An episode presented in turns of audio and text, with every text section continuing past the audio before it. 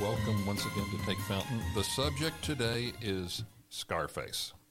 Uh, my friend and uh, co-host of this program, uh, Tom Mount, was the what was it called? The president of Universal Worldwide. Is that the correct? That is absolutely okay. I'm going correct. Mm-hmm. to take you back to 1983, I think it is. And you're embarking on what will be one of the great gangster movies, if not one of the great movies of all time. But you don't know that at this stage. At this stage, that, that would at be an this understatement. stage, yeah. you're doing a remake, if I'm if that's the right word, of the old Scarface, the old Howard Hawks Scar, Scarface, which was a movie basically about Capone, wasn't it? yeah, it was a book by a book in 1929 by a guy named Armitage Trail, and Armitage Trail had a bestseller adapted from the life of Al Capone. And in 32, uh, Howard Hawks finished his version of film version of that book called Scarface, and it was released, and it was a hit. Uh, now, how does this all begin? Because uh, I don't, I wouldn't think anybody really, you know, in 1932. I mean, uh, talkies have only been around a few years. I can't believe th- that there'd be a lot of people clamoring to remake Scarface at I, this. I would say none, except one really important person put this all together, and that person is Al Pacino. So this was really be- so many of your stories don't begin with an actor. They begin with a script, a a producer, you. Um, so a this dr- is really Pac- uh, Pacino's thing. huh? You left out a drunken night in Van Nuys. You left out- Yes, right? yes, Okay. a lot of things, a lot of inspiration. but Okay, usually so- it does. Usually it's not an actor. An actor comes later in the process. Okay, so here two intersection of two fortuitous things. One is Howard Hawks makes this movie, but the producer of the movie was Howard Hughes. Hmm. Howard Hughes had not yet bought RKO. He was about to. But he was making movies and distributing through United Artists, which was famously founded by Chaplin and Yeah, Harry Pickford. Pickford and, the- the gang. Chaplin, Right. and, uh, Mick- and Fairbanks, and that's right. yeah. So he owned the pictures, Howard Hughes. That means when he started, when he purchased RKO, he threw this picture into the RKO library. So along the way, Universal, an insatiable television machine, Right. if nothing else, Right. you know, started scooping up other people's libraries. And we bought a big chunk of the RKO library. We also bought, by the way, all the pre 48 Paramount library, the entire thing, Yeah. and on and on. So we now own Scarface. Al Pacino, in the late se- last uh, 79 or 80, watches Scarface on somewhere at the, no, he told me, in the Tiffany Theater on Sunset Boulevard, which no longer exists. So he's on Sunset Boulevard. He's going to some sort of oldies show, some sort of Right. like a classic Revival. film night. Like a And he revival. sees for the first time Scarface from 1932. And thinks it's a great idea. So he calls his manager, Marty Bregman, Yeah, who you may probably know. I do. Yeah. And and he says to Marty, I want to make this picture. This is a great picture. Let's do it. I want to do it with Lumet. Remember that Al Pacino and Lumet are Sidney Lumet, who who did did a uh, Serpico and Dog Day Afternoon, Yep. and all, so they already had a relationship. they already had a relationship. Okay. They're friends. They're part of theater in New York. They're part of a lot of things. Right. And Al is a terrific guy, by the way, and easy to work with. And so, all that being said, now Lumet comes on board and he looks at the old picture. And Al had originally envisioned doing this as a period piece with him playing a Capone like mobster back in the day. That goes out the window with Lumet, who says, What are you crazy? You've got the boat criminals being sent to Miami by Yeah. the Cuban government. Y- The Marilista movement used that. Yeah. Also, you're never going to out Godfather the Godfather at that That's stage. right. That's right. So nobody's going to be like, no, if it, if it even smells a little bit like the Godfather, it'll always be unfavorably compared. And so Sidney said, You're Cuban. You're going to play Cuban. This is the movie.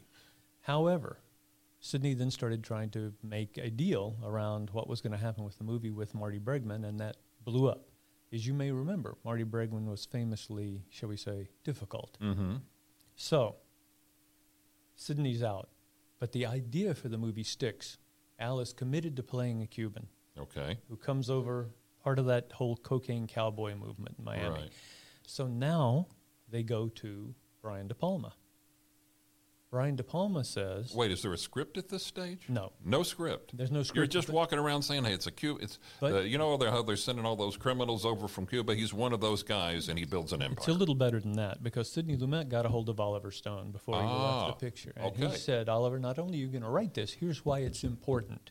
And he showed Oliver the culture clash that could be buried in a gangster movie that would make a really interesting, provocative story. Right. Not just a thin gangster picture, not just Yeah. a thin action picture, but indeed something about the way our culture was changing, which is very Sidney, yeah. you know? Right. Sure. So now Sydney's out, and Paci- and Pacino is approves Brian De Palma. Brian comes in, he works with Oliver. Then we start sending various people, myself included, to Miami. I, Oliver and I go down and take a look. Bregman comes down and takes a look. We hang out in Miami with DEA agents and crooks and criminals and corrupt judges, and we meet all kinds of insane people. And out of that comes a very rich so you you tapestry. wander around meeting people that Yeah. might be a part of this journey. Were you a, Cu- a Cuban criminal who was an immigrant? yeah, Okay. yeah, and all kinds Now, of. I what, mean- what like what do you learn? I mean, what? Well, here's here's the thing we learn. Uh, Oliver and I uh, we meet a there's a federal judge who's rumored to be corrupt, so we arranged to have dinner with him in a good restaurant, and in fact, not such a good restaurant in Miami in uh, Shula's, which you will remember when you Yeah. were at Don Shula's steak joint. yeah, sure. And so we go to Shula's you with go to this guy Shula's. Yeah, okay, with fine. This fucking guy, and and he's a federal judge, and I, my dad's a lawyer. I expect judges to be, you know, Yeah, sure. probity and upright, and It's a sense you know, of decorum. the way exactly. the way I used to feel about the Supreme Court until this week, and and so so I say to the guy, tell us about how you deal with this pressure from criminals. People must try to bribe you and stuff like that. And he says, oh yeah, they try, but we just blow it off. It's nothing. And gradually he gets drunker and drunker, and finally he says, I really love hanging out with you guys. Love to do this again. So we leave, and Oliver and I look at each other and go, get him back yeah. so we'll get him back. And this time, he starts drinking a lot earlier. Mm, This time, we know what we're doing. We know Right. what we're fishing for. right. So he says, "Well, they offered me eight hundred thousand dollars to make sure this guy doesn't go to jail," and I said no. And then a few minutes later, and uh, several drinks later, he said, "You know, then they offered me a million too to make sure this guy doesn't go to jail." And then finally, they brought me a Panamanian bank account, numbered account, passbook with $2 million in it. And I said, yes, And he just says this to you. over dinner, drunk.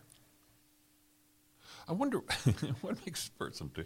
Okay, so he was- must figure, you know, you, you guys are movie guys, so you know, we're all in this together or well, something. exactly. What? We're all criminals. Or a bunch of criminals. You know, That's you guys right. are movie producers, Nice, so you uh, can't be on. You can't. police. You can't get on your high horse, right? no, no, Yeah. there is no horse.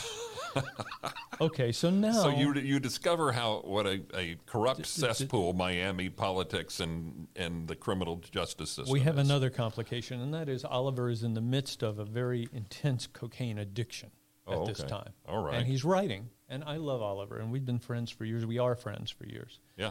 And I've known him when he, you know, couldn't get arrested and was writing his first script, and when I couldn't get a job, and we, you know, Yeah. we used to hang out. We knew, we both knew an agent. She had a job.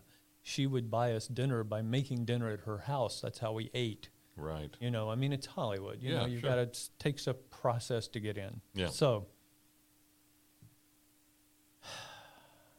Oliver decides that the best way for him to shake this addiction and to finish the script is go to Paris. I agreed with that.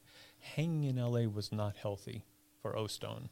You Okay. know, so he goes to so- Paris to get away from all of his friends who have drugs and right. whatever. And he writes the script and he does a great job. right. and the script comes in and it's not a, there's not a lot to do because it's terrific de palma makes his contribution bregman has his comments everybody has comments we get past that and we start to budget the movie and the movie's now costing in those days $25 million now that doesn't sound like much money today Right. when we're throwing billions around you know when you have to when Mm-hmm. Oh yeah.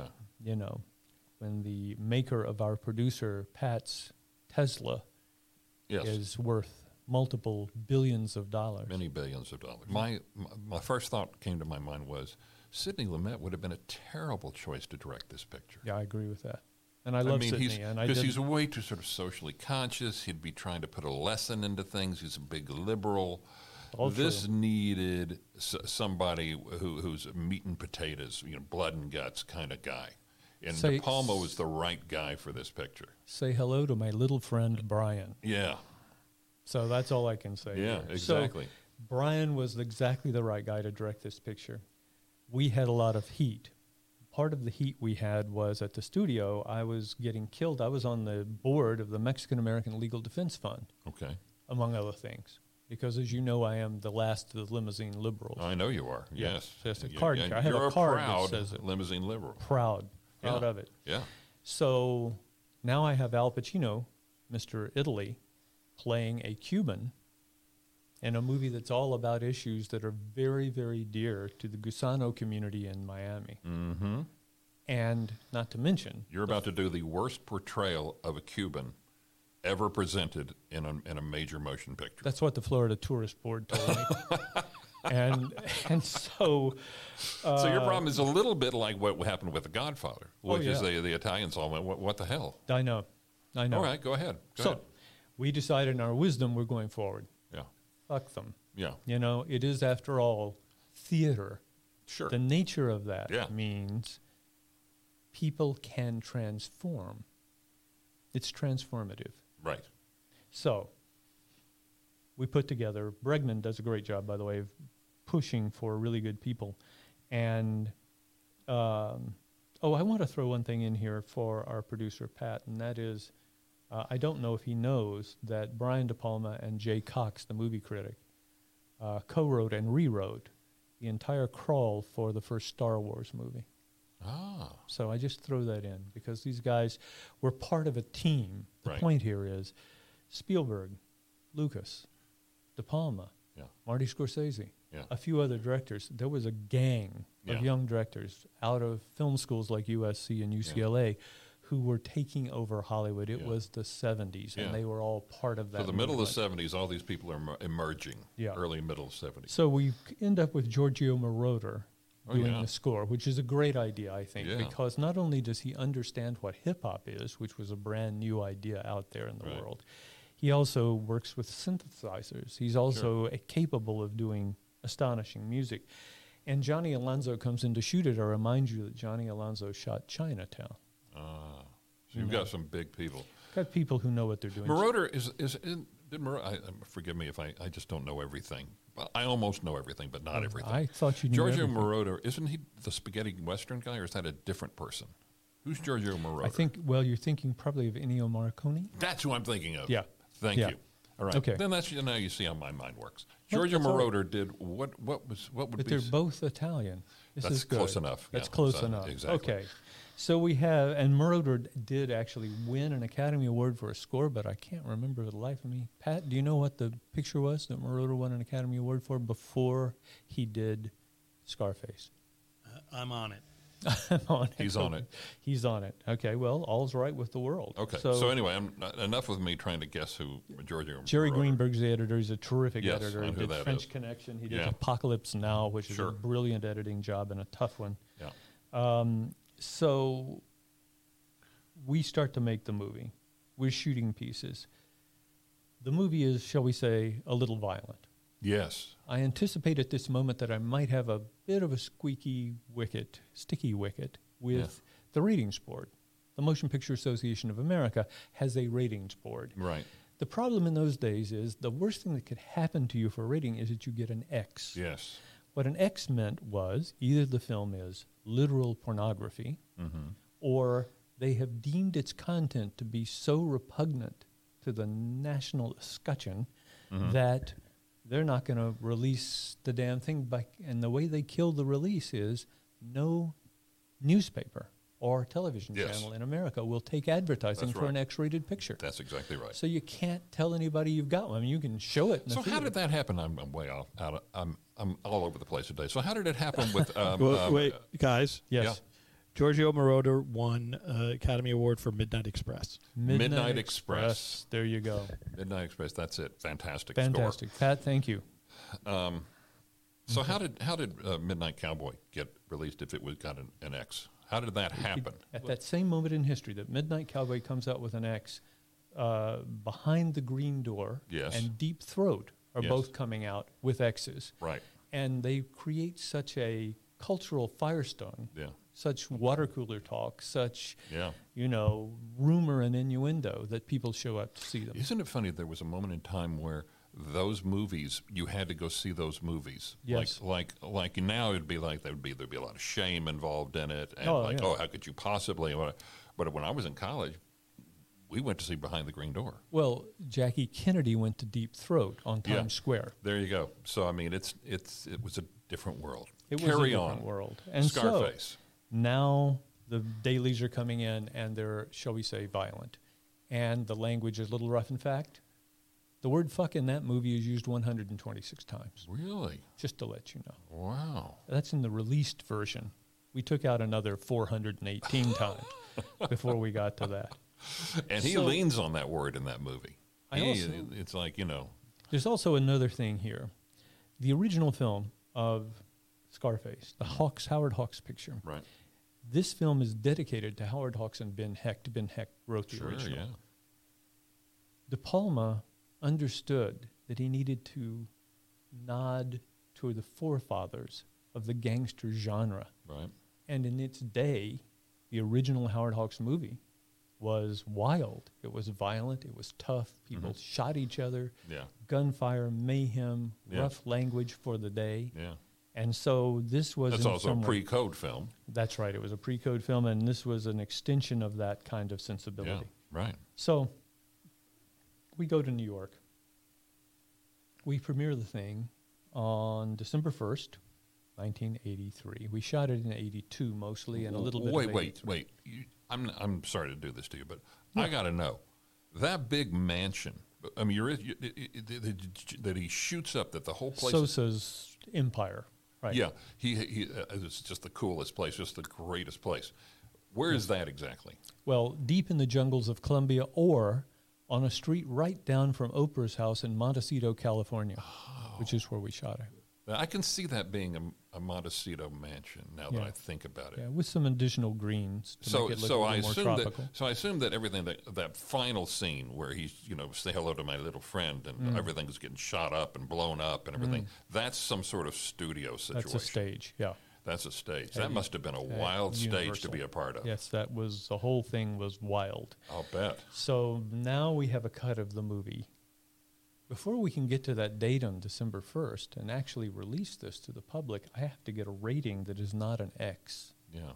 So, Is it a bunch of is it a bunch of different scenes that are the problem? Is it Uh, the final scene? Is it the it's think of this as an Italian wedding cake. This is this is so many layers of problem you can't imagine. Yeah. It took me maybe 3 or 4 months of constant negotiation. So here's the way we did it.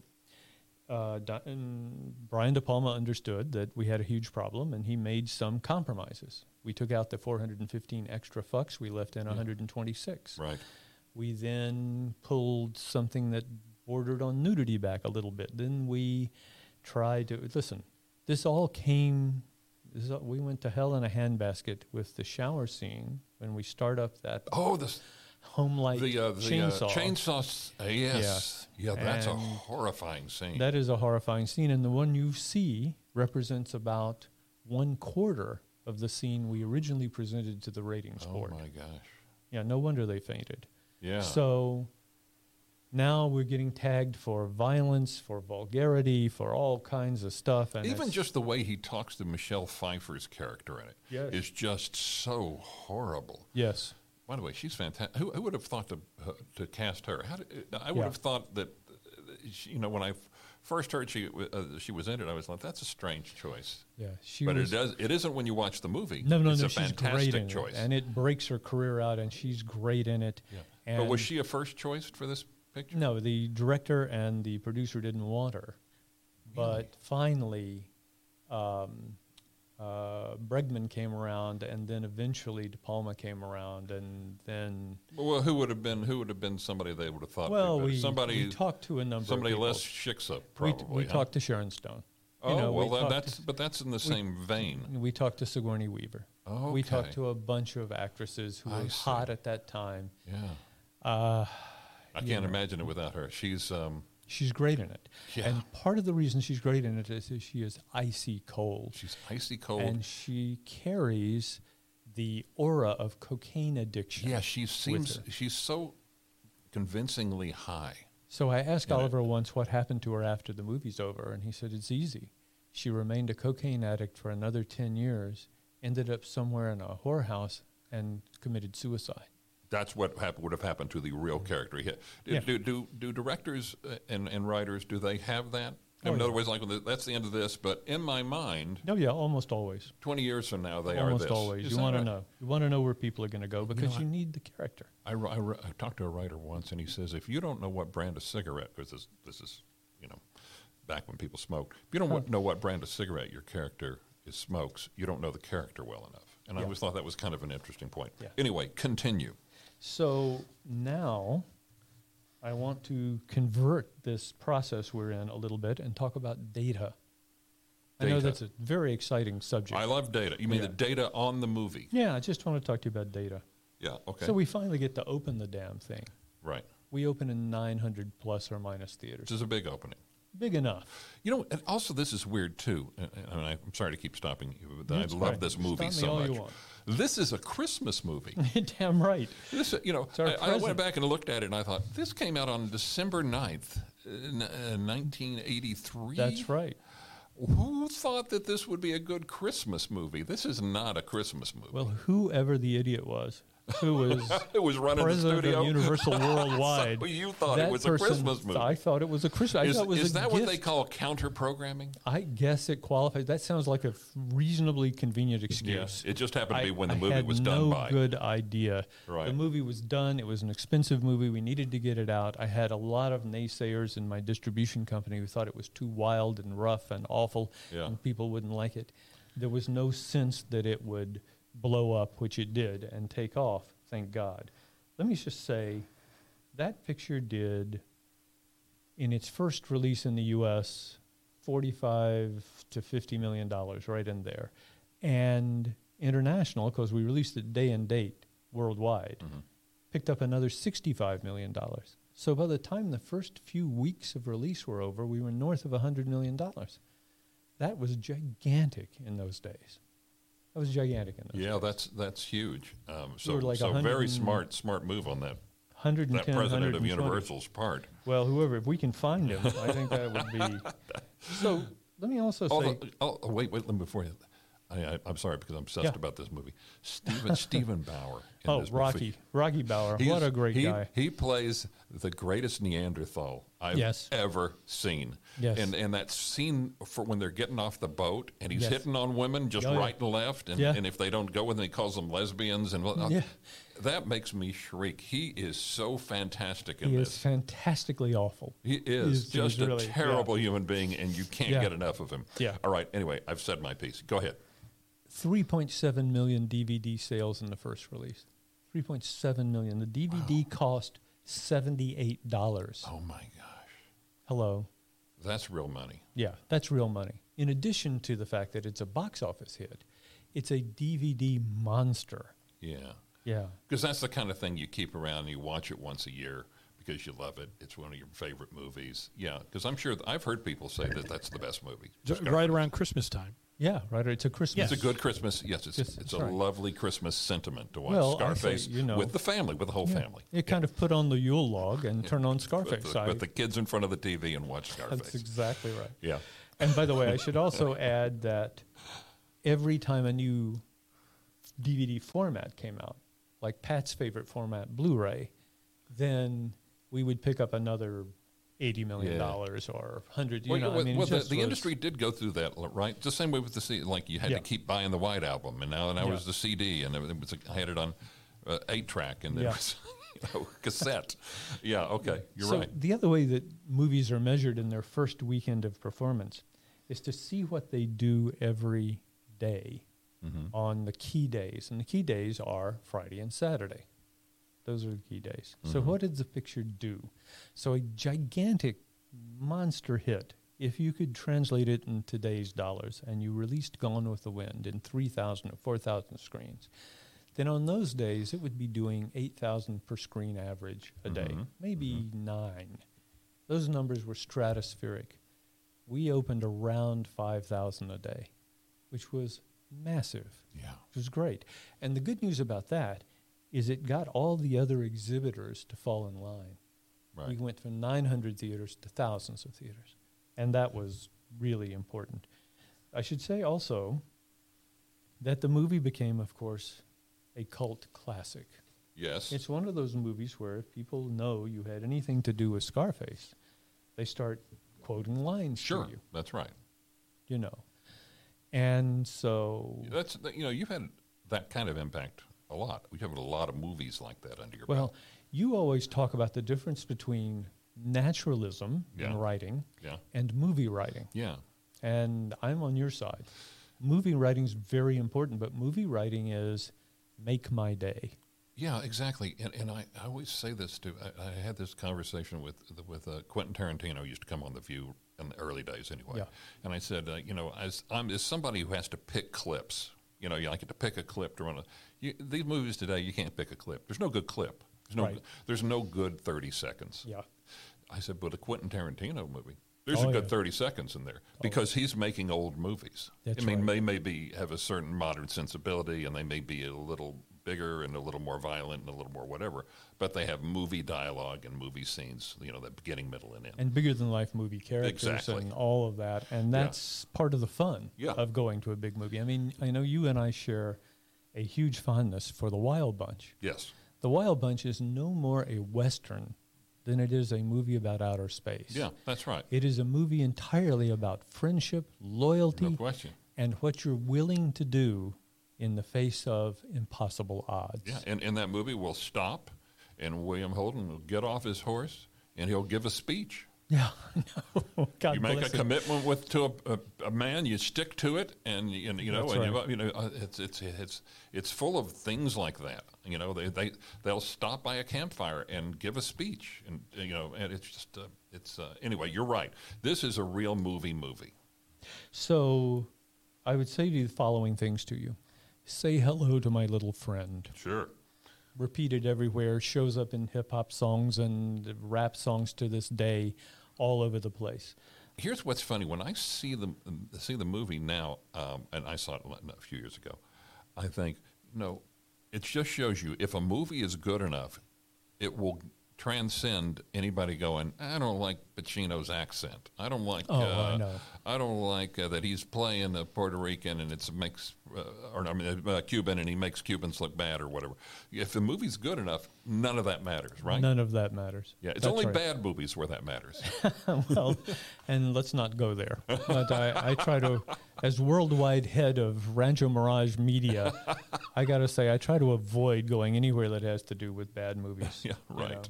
know. Um, so, also, uh, the world is yours. the world is yours. There's yeah. a phrase that occurs in the beginning of the movie and in, at the end of the movie, at the climax of the movie. I- In, That in- that whole scene where they're the, the, also where they're he's sitting there in, in in the restaurant yeah, and Michelle Pfeiffer is clearly stoned out of her mind yeah, and he starts talking about her polluted womb or whatever it is Yeah. and it's just the roughest dialogue it's just like Horrible. oh my gosh just awful and you think man that's the kind of thing you don't see anymore you don't see that sort of stuff in the movies anymore So the movie comes out and critics hate it. Big is that important- right you know it's funny I don't remember that Big critics important critics hate it. Leonard Maltin, one of the most important critics in America, television critic, all right of- sure yeah you know, blah blah, hates the damn movie. He says wallows in excess and unpleasantness. Okay, wallowing, guilty of Oh. wallowed wallowing. in unpleasantness I give up, officer. We're guilty of wallowing. so let me read something to you, though, because I want to get this right. Because David Anson, who's a friend of mine, Sure. a great writer, Yeah. great critic, said the following about the movie. We got his review in Newsweek. It was one of the best we ever got. He said, among other things, it's a grand, shallow, decadent entertainment which, like all good Hollywood gangster movies, delivers the punch and counterpunch of glamour and disgust. I like that. good writing. That makes sense. It's also what the movie is. yeah, because you want to see that they have this big life, and then you want to see it all crumble around You them. want to get uh, life gets even with them. Yeah, you know? that's right. You want the big palace and the cars and the beautiful girl, and then you want it all taken from them. That's absolutely right.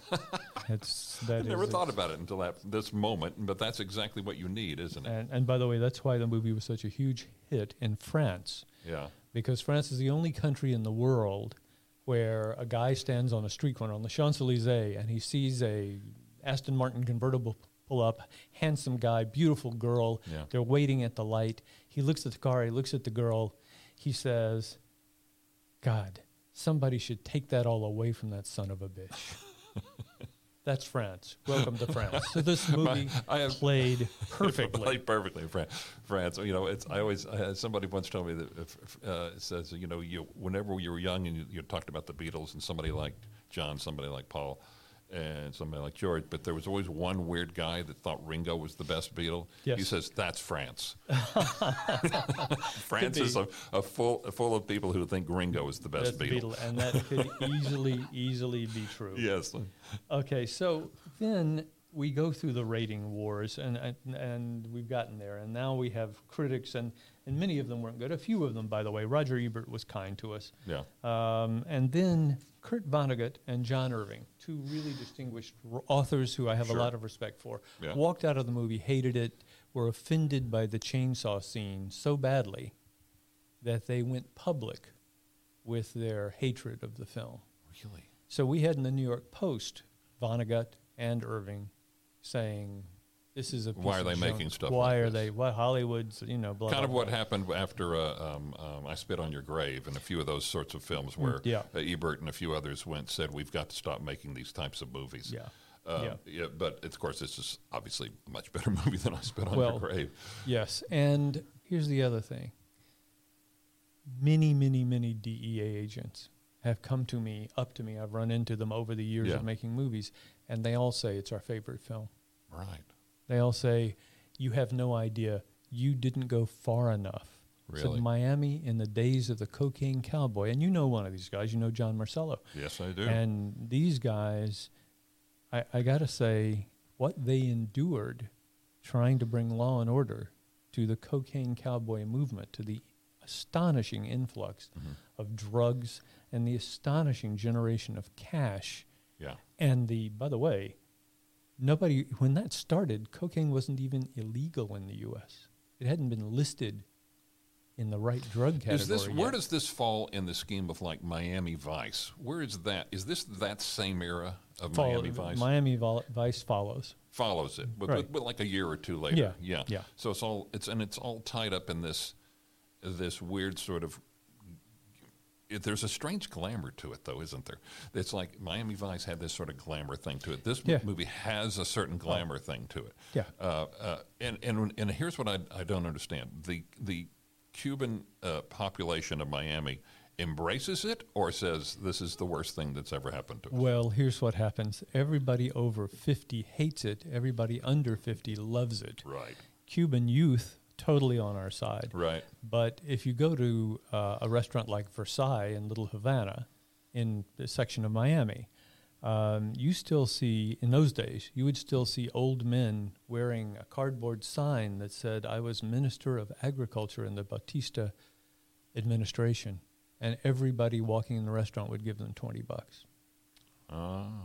So the Gusano co- population, the older tribe, Yeah. were horrified by this. They Right. wanted the dignity of one of the Caribbean's most corrupt administrations. Well, you know, you know it's, it reminds me a little bit of that um, that story of um, of Scorsese after he made Goodfellas, and he went to his favorite restaurant up in the the, the, the Bronx or whatever with that Mm-hmm. Italian those, you know, what- Arthur Avenue or something, and they wouldn't let him in. Do you remember that? Oh yeah, yeah, I remember that story. Yeah, of they said, course. you know what, and he, and it's like you know they welcomed everybody from The Godfather. That was Right. fine, but not Goodfellas. That's over the line. So now I want to bring into this conversation about Scarface uh, one of my favorite uh, miscreants across the world, Saddam Hussein. Uh huh. So Saddam Hussein, as you probably observed, looted the treasury of his nation. Sure. hundreds and hundreds of millions of dollars Yeah. taken out and laundered, and laundered with the help of a lot of drug dealers around the world. So when Saddam Hussein was finally nailed by our government and passed on, and we went through all of the, the du- details of where he hid his money and what happened, it turned out that he had a holding company chartered in several neutral nations that wouldn't prosecute anyone. It was called Montana Management. Oh wow. It was Saddam Hufe- Hussein's favorite movie. Oh my gosh. How come you didn't use that on the ad? Now that's I know, I know, I two, know. two thumbs up, says Saddam Hussein. Right. I think that would have been pushing a little bit. I already had a lot of people in, in my distribution company who wanted to shoot me for Yeah, I'll making this bet. movie. So, you know, what can you do? I can see where that would have been for you a dangerous thing. Like you had to, you had to dance a little n- close to the Listen, edge to I- put to green light a picture like this. Well, here's the thing. I got this job at Universal. I had no idea whether I was going to last a day or a year. Yeah. I had no expectations. I very quickly moved up to head of production in three years, and by four year four, I was president of the company. I stayed president of the company for nine years. Which is which, by the way, is like a lifetime in your business. It's a lifetime. Because the average is what two years, three Two- years. Three years. Three is years, The average. yeah. Yeah. So Okay. I did three administrations effectively there, and Right. then I got to say, my attitude from the very beginning was, make the things. I'm going to make the things that I think are important, that I think will work. Mm-hmm. I'm going to steer by my star, and I'm going to get in a lot of trouble for doing this stuff because when I came to Universal, I was 23 and the average age of the Universal senior executive was 55.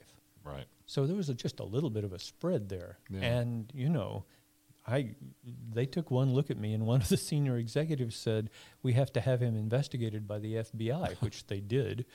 And it turned out that I had been arrested for civil rights demonstration stuff in the 60s, Yeah. but that was it. I, otherwise, I wasn't a notorious criminal. Right. And so if you're gonna if you're going to go down that road, Mm-hmm. meaning try to have power in Hollywood and make your mark on something, Right. you have to be prepared to die on that hill. Yes. I don't know if you're going to get to this or not, but I know Al Pacino sent you something because you've told me this before. Oh, well, we're going to get to that. Uh, Let's go to Al Pacino in just a second. Before Okay. we do that, I Okay. just want to say there's also a very successful video game because there are all these spin-offs from there was a that movie. Scarface video game. There was a not I there don't were remember. several, but there Okay. was one called The World Is Yours. Oh, okay. which was Okay. a breakout video game and all Right. that stuff. So let's go to Al Pacino making this movie. First of all, Al Pacino is one of the nicest, decent, Very pleasant man. very good guy. Very Yeah. good guy.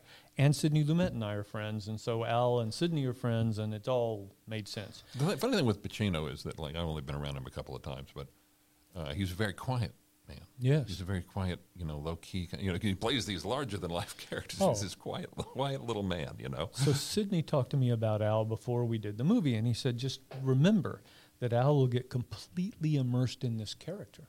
Yeah.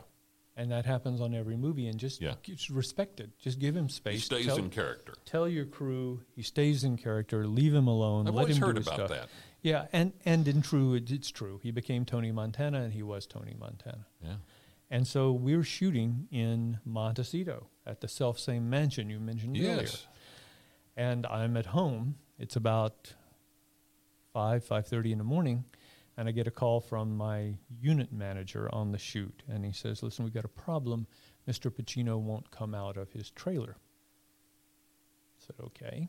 So has De Palma knocked on the door and asked him? He said, "Yeah, we just did that, and we get no answer. He won't talk to anybody." Okay. Okay. So remember, movies go by at hundreds of thousands of dollars a day. Right. That's the run rate. It's like Yeah. taking the world's most expensive taxi. Yeah. Right. You know, you hit the flag, you get in the car, and boy, by the time that day is over, Yeah. you have chalked up some cash. So, so if he's killing an hour or something there, that's uh, twenty thousand, thirty thousand dollars that he's just thrown away. So I get a helicopter and go to fucking Montecito. I'm living in Malibu. Okay. It only takes 20 minutes, takes an hour to get the helicopter. But once I get the chopper, I'm there. Right. then I go to the trailer. I knock on the door. I say, Al, it's Tom and thing and stuff. No response. Yeah. So I wander around for a while. I tried calling Sydney, by the way, to get advice, and he wasn't available. It's too bad. I think he was shooting somewhere. Yeah. In any event, I finally go back and I knock on the door and I do my very worst Cuban accent Yeah. and I say, Tony, Tony. and after a little bit, a voice says, Huh? And I thought, I said, Tony, it's Tom. Open the door. We got to talk about something. No idea what we got to talk about. Right. He opens the door. I go in, I sit down. Mr. Pacino, who is a genius in my Mm-hmm. estimation, Mm-hmm. genius actor. I say, What's the matter? He's still in accent. He says, Tom, I got the problem. Okay. Tell me what it is. We'll fix it. Said, Well, you know that place. Which place? Place you guys got me to live in. We got him a giant penthouse suite on a skyscraper because of the security things in the Century City area of Los Angeles. Mm-hmm. He said, The walls of that apartment are stealing my energy. I said, Okay, Tony. I got that. I understand that. I pick up the phone in his trailer and I call the studio. I get my secretary, Seal. And I said, uh, Seal, I have a full crew uh, empty Mr. Pacino's apartment today. Tonight, call Carol Reff, lease a house in Malibu Colony, make sure there's a guard on it in addition to the gate and all the other. Malibu Colony has good security. Yeah. And I said, Tony, you're never going to have that happen to you again. And tonight you go home to a house on the beach. And he said, Great. And I said, Yeah, it's great. Problem solved. Thank you. You know, all these guys are waiting out here. Why don't we walk over here and see what Brian's doing? He said, Okay, man, let's do that. So we walked to the set. Wow. What a weird story that is. Hmm. The walls were stealing his energy. Were Well, I- they stealing Al Pacino's energy or were they stealing Tony Montana's energy? I think Al was Tony Montana and was just in that space. He didn't like the apartment. This was the way it was expressed. It didn't matter to me whether the walls were stealing his energy or whether aliens were flying on the landing on the roof of the building. or he didn't like the elevator ride, or I he didn't didn't like the, care the about decor. any- it didn't all make I- any difference. Uh, what I cared about Getting was them that out. Mr. Yeah. Pacino was protected in his process, Sure. whatever that was. Yeah. And by the way, was treated with dignity around that process. Yeah. I never thought it was funny when an actor was in character. yeah. Never. Yeah. In fact, I thought it's a kind of a gift. It's just Sure. a huge gift when Yeah. they can be in character that way. In any event, that was a rough movie for Al. Also, he was firing a machine gun a lot, as you remember, and it was firing blanks, and the barrel overheated. And then he managed to lean his arm against the barrel of the machine gun and had a huge burn on his Oh, arm, which wow. in the middle of the show we had to sh- shut down for a few days to get it Ah, thing and back to the point that he could work and other bits and pieces. Uh, the show was very physical. There was a lot of gunfire, there's a lot of shooting, a lot of running and jumping and stunt work and Right. things like that. And so it was not an easy show. Brian De Palma held up really well.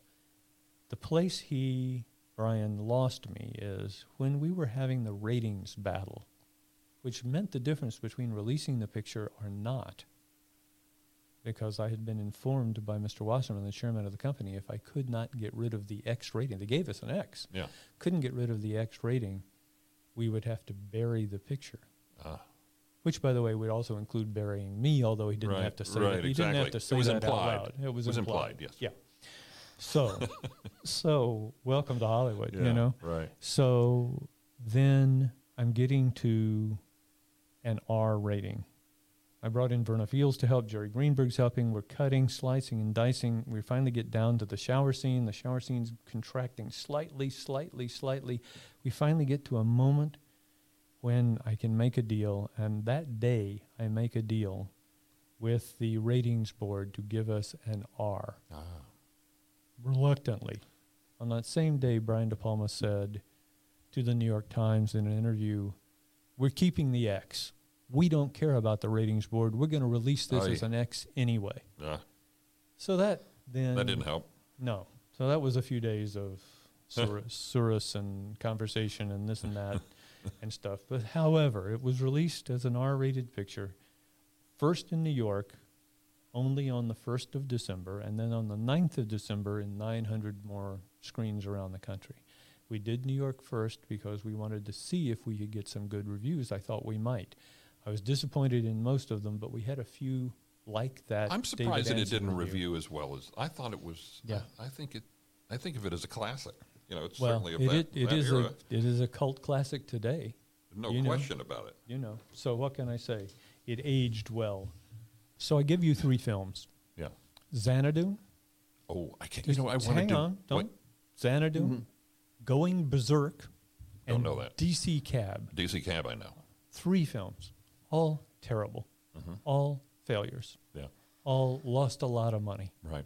So if you're going to do that in your life, you and you bet- did. Those are your I- movies. Oh, I made. I gave a yes to each one of those movies. God bless. we me. have to do an hour on Xanadu. Oh no. Yes. And we'll, we'll do. Maybe we'll do that uh, in some format Ooh. that doesn't get distributed publicly. no, people will be So- because it's considered one of the worst movies ever made, and then and yet it's a big glossy film. it's a big glossy film with some big stars in it. Yeah. And and thank you, Olivia Newton-John. Yeah. Which I say every time I think of Xanadu because Mm-hmm. without her brilliant soundtrack, Yeah. I would have lost every dime. Yeah. At least you made some money on the soundtrack. We made a lot of money on the Yeah. soundtrack. Okay. And we're gonna we're gonna do that at some point because I All right. love I love the story of a failure just as much as a success. Bill, I consider that a threat. Are we done here? Have you? I have you- think we're done. Okay, that's it for today. Remember, there are no shortcuts in this show business world, but there are many, many detours. This is Bill Getty with Tom Mount advising you to take Fountain.